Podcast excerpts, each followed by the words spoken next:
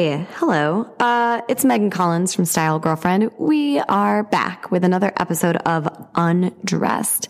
You guys know that Undressed is our opportunity to talk to folks that we think are living with style. And that doesn't mean they have to work in fashion, but today's guest does. Uh, today we're talking to Sharifa Murdoch. She is the co-founder of the menswear fashion and lifestyle trade show Liberty Fairs. Uh, if you were listening to this when we put this episode out, she's probably in Vegas right now for their semi-annual show out there. Uh, we got a chance to speak pretty much right before she left uh, here in New York at the Liberty Fairs offices, which were very cool. Maybe you saw them on Snapchat. Do you follow us on Snapchat? You should definitely follow us on Snapchat. Sharifa is amazing. She actually co-founded the International Trade Show Project when she was just 23. And after selling that, she and her co-founder decided to start all over again, uh, from the ground up with Liberty Fairs. And I just, I could not be more enamored of her as a woman, as a boss, as a just all around cool chick in menswear. So I knew that I wanted to talk with her and get her take on, you know, the difference between style and fashion and where bloggers and influencers fit into the trade show sort of circuit and how she, you know, and her husband get along and like just all the things. Like I was, I could have talked to her for hours, honestly, but I didn't. And so therefore this podcast is not that long and you should listen all the way to the end. But before you do that, which I know you are on pins and needles for, please do go and subscribe to the Undress podcast on iTunes if you haven't already. Uh, I cannot explain Apple's black magic, but I do know that it helps us uh, get in front of more folks like you, um, or maybe nothing like you. I don't know. I don't know your life, um, but it does. It does help, and it does push us up the rankings, which is cool. So if you like this podcast, or if you, I don't know, feel generally lukewarm, but like veering towards positive, go, go subscribe, even leave a comment if you, if you're so inclined. I would love that. I'd love to hear from you. Tell us who you want to hear as guests. Tell us what you want me to talk about. I'm, I'm here for you guys. So holla. And with that, let's get right to our conversation, my conversation with Sharifa Murdoch.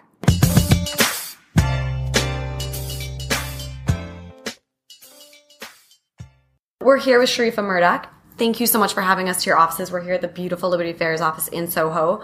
Uh, like I said today, you're the co-founder, co-owner of Liberty Fairs. But I want to know what was your first job? My real first job was a paper route. Well, wait. First off, thank you for letting me be on your show. This is amazing opportunity, and I'm excited. Um, okay, so my real first job was uh, a paper route I had in Jersey. I used to ask my parents all the time to buy me all these things. Like when I say everything, I wanted everything as a child, and he, my dad at one point was like, "You're gonna have to work for what you want." So they got me a job throwing papers on people's porches in the summertime. I did it for two weeks, and then my dad ended up doing it oh. because I could not anymore. But that was my real first job, to be honest with you. Okay, and that lasted two weeks. It lasted two weeks, yes. Were you able to get anything that you wanted from that? Mm, no, I had to like clean up the do chores and stuff, and then I got what I wanted. Was that something that was instilled in you from a young age? Yeah, my dad always made sure that we did work in order to get uh, basically things that we wanted. So if I wanted, I would go to the mall and I'll be like, I just need 13 items. 13 items. I was coming. Target. No, I was big. No, it wasn't Target either. It was big. I always wanted big things. Like that's how my eyes was always, you know. And my dad did instill with me. He used to say it was like quality over quantity. So everything I looked at was very expensive, and it was just always about that. And he wanted me to work really, really hard. So I would always have to do a chore. I would have to do something in order to gain those items, and that's what pushed me as a child. That makes sense to me. How did you end up in fashion? Was that an interest came out of that? Well, yeah, I used to. My dad was such a great dresser, and I loved fashion. And growing up in Brooklyn, you know, we were all about like Guess and name, name labels, a bunch of labels. And I just loved fashion, and I wanted to work in fashion. I didn't know what I wanted to do. Growing up, of course, when you grew up back then, it was like you can either be a designer or a buyer. Like those were the two things. So of course, I went to school for fashion merchandising and buying, and worked in retail, and then just started from there. And how does that start from there? You're not only Liberty Fairs are you the co-founder, but you're also the co-founder of project, which Yeah. came before and is sort of um you know it has a lot of heritage liberty uh, liberty has a lot of heritage coming out of that so talk to me about that transition talk to me about how that happened Well, I mean, it will start from when I was 16. So there's so my partner Sam Ben-Avraham, which is also my mentor growing up. Worked he owned Atrium clothing store on, in Soho. and for those who don't know explain as unbiased as you can how like talk to us about how cool Atrium is Okay, so no, Atrium was not only cool, it was like the first to do everything. Like they were one of the first boutique stores to do shops and shops. It was like you would never understand how amazing the store. Everyone from anyone who shopped in the store, Puffy, Jay Z, Biggie, like anyone that you can think of that was cool back then shopped in Atrium, and that was the store. They launched all these denim brands. They are like they're gonna always be a pillar in this industry at the end of the day. And I was fortunate enough to work there. I met tons of people, made many of connections. Um, and Sam basically saw something in me that I didn't see in myself. I was working there, and then I went back to college and I started working at Louis Vuitton. And Sam calls me one day, and we always have this joke, and we said like, if anyone ever worked in Atrium once, they worked there twice. So like after I left, he was like, everyone's coming back, and I was like, who's everyone, and what are you doing? I'm like sitting in a cushy job in uh, Louis Vuitton in um, Manhattan, Upper Manhattan, like headquarters. Like, headquarters. They were like building me an office. I like did their whole built their whole customer service department. And I saw like the plans for my office. And he calls and he's like everyone's coming back. And I'm like no I'm not coming back to work on a, sh- a floor. Like you know I had an office. And he was like no just come back and I'll figure it out from there. And then I thought about it for a while. I could have stayed at Louis Vuitton bought trillions of purses because at that time that's all I was doing was buying bags and shoes. Um, or I can kind of go back to Atrium and kind of, you know, rewind and see what I really wanted to do in my life. And I think that that was one important part of my life, and that was a major decision that I made that kind of brought me to where I am today. and what do you think was it about you that sam sort of picked out and said that's who i want I honestly can just tell you that he, and it's funny, he was, you know, Sam's also involved in WeWork, and we were at a party the other night, and he was talking to the WeWork guy. He basically was like, you know, I just gave up myself. Like, I was, he, he told me, and I just believed in him. I, for some odd reason, I was like, you know what, let's just see where it's gonna go. I'm not even gonna lie to you, I trusted him. I worked at Atrium for about three years before, and I knew the whole entire family, and we kind of all grew up together. And it was kind of like, okay, let's just go take that opportunity again and see what what it can lead to. And I was on the show. I was on the show floor. Sorry, I was on the sales floor for about let's say three weeks as a store manager. And so a little longer than your paper route yeah, a little bit longer than the paper route. And he comes to me one day and he's like, "Listen, I want you to stop this. You're gonna come downstairs and work in the basement, where which was the funniest thing. We all worked in the basement of Atrium, yes, and it was really cool. Um, and I want you to call these people. He gave me a list of people to call, and he was like, "Tell them I want them to do my show." And I was like, 23 years old. I was like. They're not going to listen to me. And what show? I was like, what's a show and what's a trade show? I had no idea what I was doing. And that was kind of like the best opportunity, I, I think, in life for me because I went into something blindfolded. I did not know what I was doing. And Sam is not the kind of person that's going to micromanage you at all. He gives you that opportunity to basically make those mistakes and see if you can grow from there. And that's where Project All began. right it's such cliche like a sink or swim but And I think that for me, that was a big, big time in my life just because I was trusted to build something like that. And I honestly didn't wake up and realize it until I was probably about 28 when we were selling Project. To be honest with you, it was just fun. We were just having fun and we were just building something that was so cool and that wasn't done before that it felt right. So, for listeners who don't know, can you describe what a trade show is, what its purpose is? So basically, a trade show is very simple. Any store that you see that you shop at, there the brands are in the store. They have to show the store. The brands have to show the stores what is coming out for the next season and the following season after that. So a trade show is a platform where those bu- those bu- buyers can come see these brands ahead of time and shop for the stores. Now, we both kind of uh, came about during sort of the hashtag menswear movement. I guess you were there before, but like you really kind of came to prominence. Like you became this like figurehead in menswear. And so I think we met because I probably came to a trade show, but mm-hmm. as like a blogger, as an influencer, whatever you want to call it, I'm I'm there and maybe I get my picture taken as I walk in and then I kind of go around and I maybe see people from these brands where, oh hey, we've always talked on email. It's so nice to meet you in person. Yeah. I do not belong at trade shows. Like end of day, like it's good for me to kind of see what the trends are that come are coming, but I'm very aware that any time that I'm taking talking to a brand is time away from maybe like a buyer from Nordstrom talking to the brand. How do you see that? I think it's different now. I think before it was that that was the case, but I think that as an influencer, you have as much value now as a buyer. You are basically the consumer right? So you speaking to these brands and you having that influence on other people to shop those brands are as it's majorly important for them to stop and speak to you just as much as they will speak to a buyer. So did you guys actively seek out that sort of transition in terms of trade shows? Of course. Like even this season, I was like spearheading this um, initiative with GQ. GQ has the GQ Insiders. And basically, I spearheaded this initiative to have all of them, all the influencers come to a lunch, come see what Liberty is about and understand it is important for you to be at these shows because you are the trendsetters. And I believe that as influencers, you will have a greater influence on the consumer faster and more productive than the actual buyer.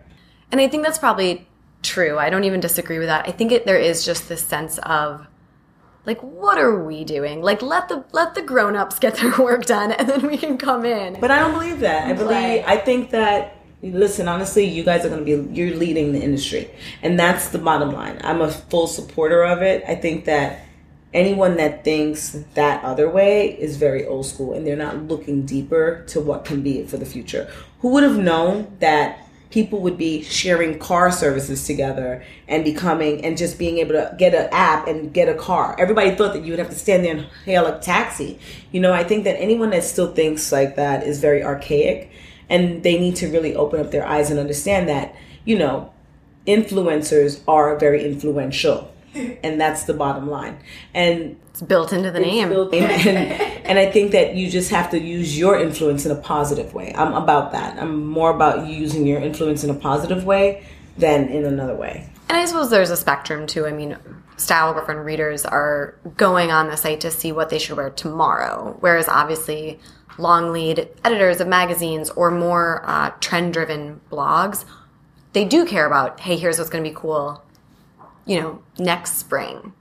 Yeah, but I also feel like the industry is now changing, right? So, whereas when you go to a trade show, theoretically, it's six months ahead. People are not shopping like that anymore. People can care less about what's going on six months from now. I can care less about what's going on four days from now. I need to know what's now. And I think that that's where how people are shopping. What's happening now? People want instant gratification. And I think that that's what you guys, that's why you're important because you're an influencer that's in a store and you have this beautiful dress on, right? And whoever it's made by, you can now wear style it on a picture and someone's want to go and find that dress today. That's how I shop. If I see something right away, I want to buy it then. Give me five minutes later. If I didn't find it within the next five minutes, I'm over it and I've moved on to the next thing. And I think that that's how a lot of the generation is growing up. You guys want it so quickly, and it's so it's so it's so obtainable so quickly that you it's easy. So why not use you as a platform to sell clothes? Why not use you as a platform to pro- use products or debut products? I think it's important. So why, in your opinion, does like fashion with a capital F matter? Fashion with a capital F, like that. I think fashion with a capital F will always matter because people want to feel cute. Girls want to feel pretty. Men want to feel handsome. You ever felt really bad, but then for some odd reason, when you bought that one item in a store, you felt like you changed the world for five seconds? That's what fashion to me is. Fashion is very important to a mind, body, and soul kind of productive. How does it differ from personal style? Personal style and fashion. Fashion, personal style is someone's personal. Like they, I feel like if you're feeling a certain way. So if I'm feeling not so great today, I'm going to wear all black but if you feel like you got up in a good mood, then you're gonna put on this beautiful white dress and you're gonna just that's personal. You know, that's more that's more of you. Whereas fashion can sometimes be misled as a trend or fad. So for men specifically, how would you go about convincing a guy, let's say, to care about what he's putting on in the morning? I can give you a prime example, my husband. He is a prime example. When we first met, my husband did not care about what he wore. And he would always show up on dates. He works for the MTA with the uniform on. But, but like as we dated and as we gone along, now it's so funny when we get dressed. He's like, he's more dressed up than I am, and I'm like, he's like, I feel good. I want to, I want to look good, and I think that it was an influence on me from me to him because he saw that I enjoyed dressing, and now he kind of want to match it, match what I do, and I think that that's a big deal, and I think that that's how you start to push your mate or your friends. I think it all depends on your circle. So if you're hanging around a bunch of girls that are dressing really amazing, you're not going to be the only lame in the bunch that like kind of looks halfway. You know what I mean? Like you want to be a part of that, and I think that that's what life is. Everyone wants to be a part of something. Well, it's so interesting that you, you know you kind of said the word push, but I, I can't imagine that you pushed your husband or. You, well, I didn't push him. Your boyfriend? He, How did that actually? Yeah. He literally did it himself. Like he would start to ask questions. He's the kind of guy that's very into it, like into it. What is it? Inquisitive, right? So he always wants to know. So as he came to the shows, he saw how different people were dressing, and he kind of was like, I kind of like that.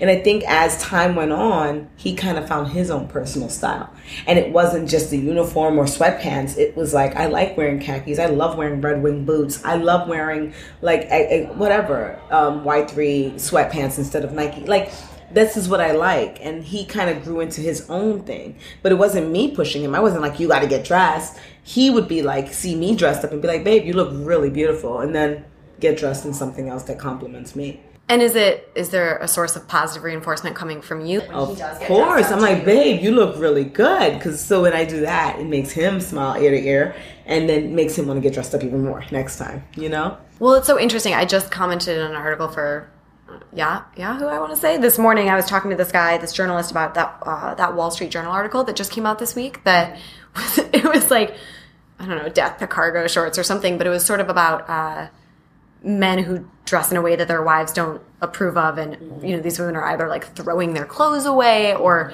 sort of um, coming at it from like a negative kind of like, oh, really, you're wearing that again? Right. You have to let it be. Like, and I'm gonna just tell you from experience, let it be because in the beginning, I'm not gonna lie, I was like, I'm throwing this away, I'm throwing that away, and it kind of like caused a little rift because he's like, you're trying to change me, you know. And then I started was like, you know what, you would obviously you married him, so obviously you like the way he is, right? So leave him and let him be. And after a while, it just changed on its own. And that's what I said too. I mean, it's a cliche, but sometimes cliches are cliches for a reason. Is that you you know you catch more flies with honey, right? Exactly. So it's like you said when when your husband would dress up, you'd say, "Oh my gosh, babe, you look so handsome." Yes. I just you know and something that I mentioned too, and I think is true, is that for a couple that's in a good place where they're not feeling threatened or they're not feeling like one person's going to like run out on the other, if you can put it out there that, hey, when I am more attracted to you, that is a good thing for our relationship. It's the same thing as like working out, right? Yeah. So when you when you first met your guy,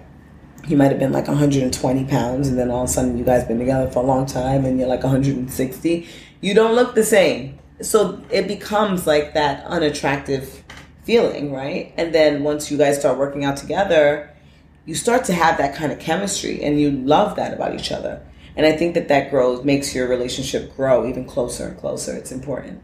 Right. And circling back to the idea of, again, fashion, of personal style, kind of whatever you want to call it, I think that that's something that um, as much as there's sort of the naysayers out there that want to say, well, it shouldn't matter what I look like, the reality is that it does. Exactly. And so let's stop living in a fantasy world or let's stop arguing against reality and embrace it. And mm-hmm. it doesn't mean that you have to, you know, if, if your man wants you to wear high heels 24 7, you don't have to do that, but maybe on a date night. And if your yeah. wife or your girlfriend wants you to not wear who knows pleated chinos to dinner like maybe take her up on that. Exactly. I think it's just a very pragmatic way of looking at relationships and looking at why personal appearance matters in I them. agree.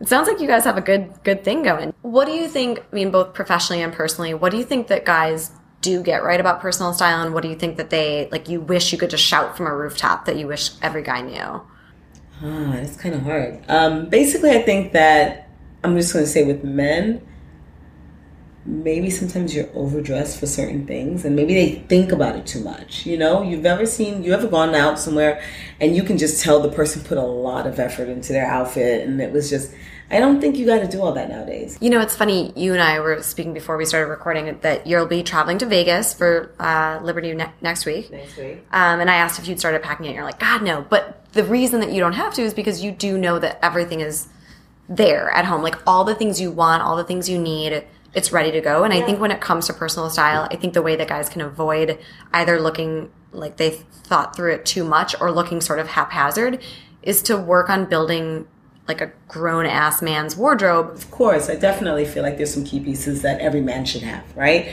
A white button down shirt, for instance, is a key piece in a man's closet. Every man should have it. And I think that for women, it's the same thing. I always, I have a bunch of white button down shirts. That's my go to situation. Or a white t shirt.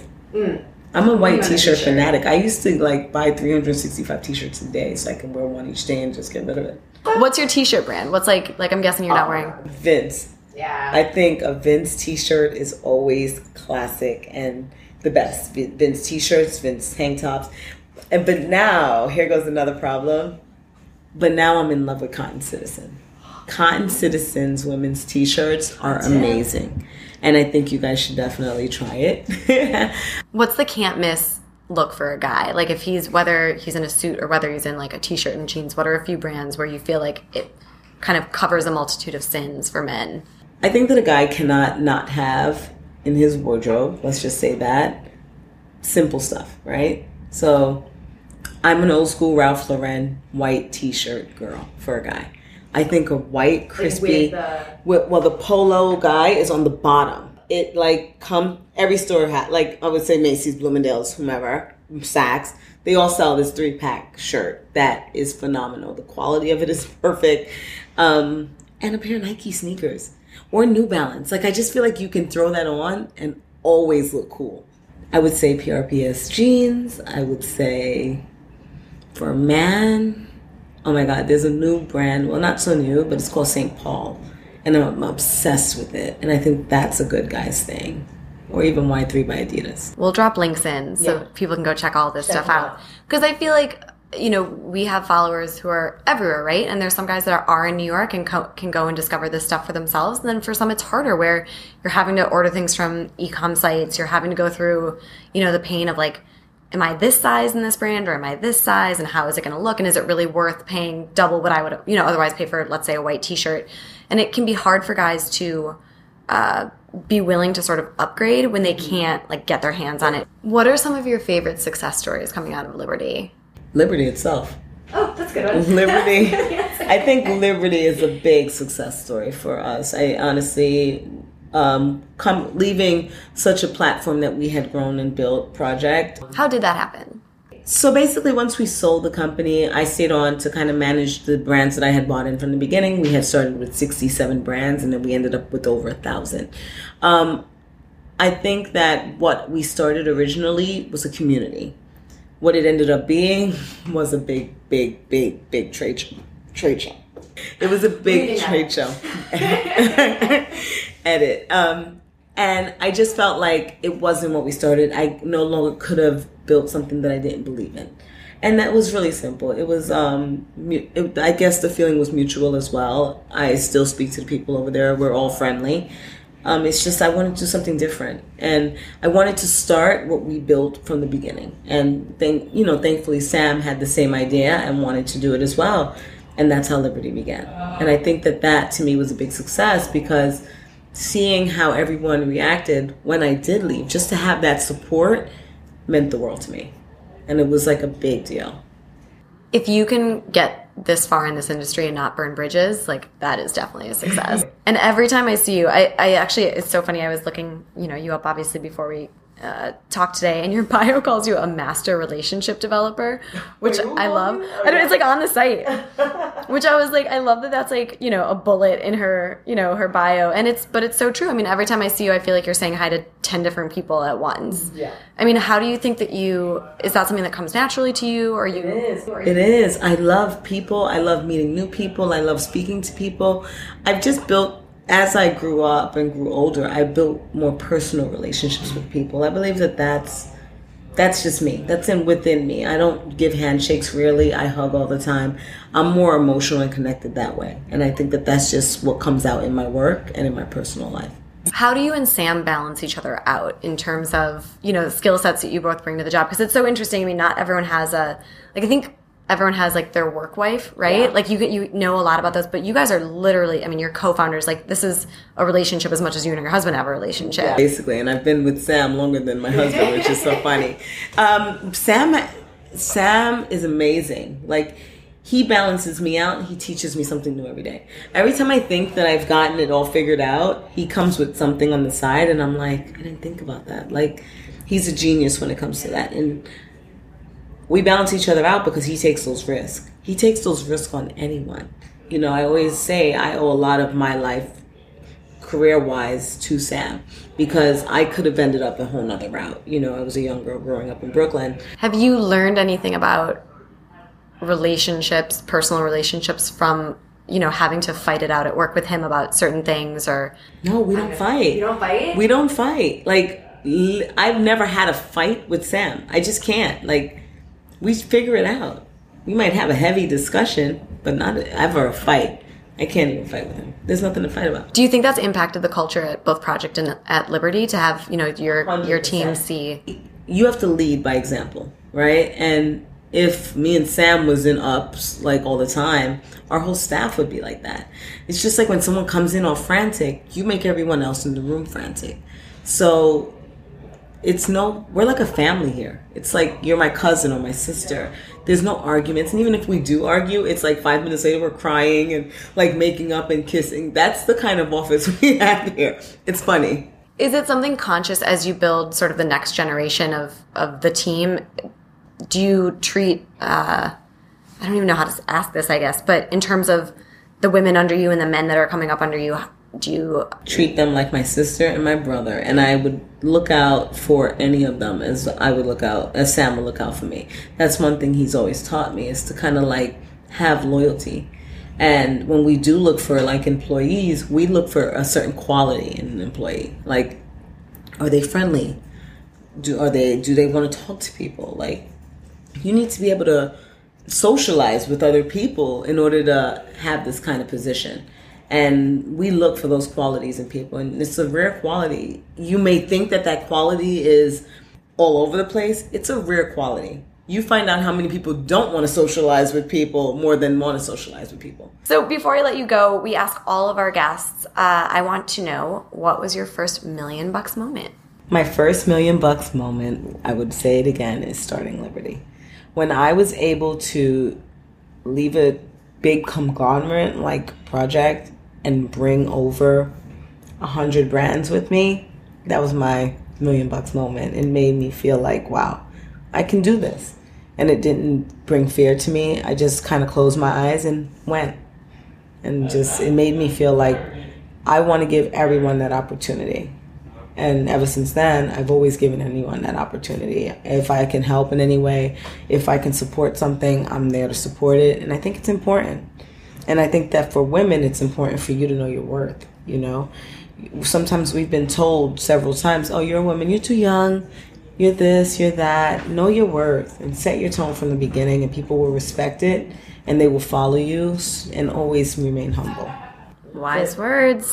Sharifa, where can people find you online? um, at sharifasays.com. Um, it's coming soon, so you guys can find me there. Ooh, And, no pressure, but now um, that better be ready by the time this goes live. Uh, That's good. It sets a deadline for On you. Instagram, Sharifa Says. Everything is Sharifa Says. I love it. Sharifa Murdoch, thank you so much for being here, and we will talk to you again soon. Thank you.